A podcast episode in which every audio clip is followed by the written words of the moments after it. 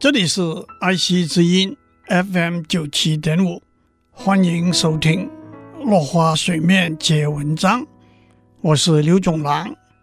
今天我们谈自由意志主义与财富分配。自由意志主义反对常理做财富的重新分配，征收所得税用来维持共同生活环境的安全和舒适。是无可置疑的，但是收入高的人付比较多的税，收入低的人付比较少的税，是不是合乎正义原则呢？支持功利主义的人会说，税收带来财富的重新分配，社会因而获得更大的共同福祉。支持道德论的人会说，富人帮助穷人。是道德的行为，但是支持自由意志主义的人会反对。首先，硬把富人的钱拿来帮助穷人，违反了他们的自由意志，侵犯了他的基本权利。更何况，当富人发现他钱赚得越多，付的税也越多的时候，会失掉努力制造更多财富的动力。最后反而使得整体的财富减少了。例如，有一位偶像歌手小天王，环岛演唱一百天，常常爆满，门票收入的固定比例归小天王个人所有。这一来，他庞大的收入就得按照比例付所得税，但是他的所得是来自听众自愿的付出。政府凭什么要抽他百分之三十的所得税呢？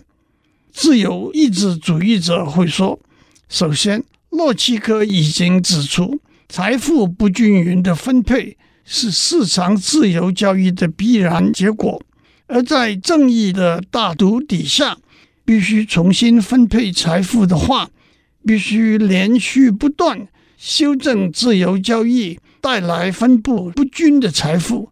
那就没完没了了。此外，政府拿走小天王百分之三十的收入，等于他在一百天里头有三十天是白做的，不也是等于被强迫劳动三十天吗？那他岂不等于是政府和社会的奴隶吗？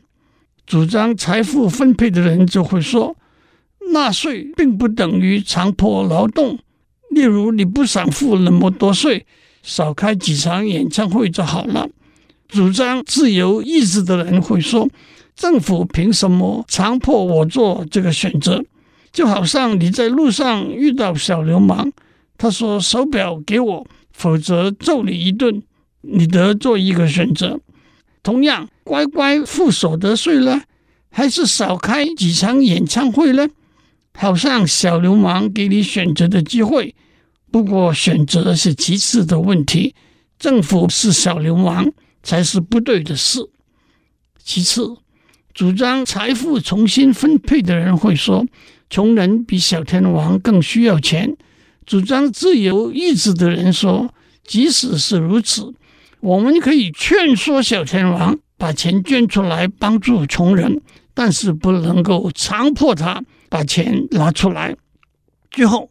主张财富重新分配的人会说：“小天王并不是真的被迫纳税，在民主国家里，他有经由民意投票表达意见的机会。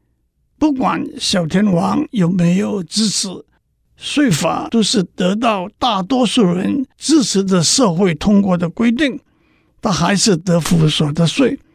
这样不是违反了自由意志吗？按照这个说法。”在共同生活的环境里，不等于是开了一张空白的支票，让大多数人来决定不合正义的事情吗？今天的时间到了，下次我们谈自由意志主义和道德标准。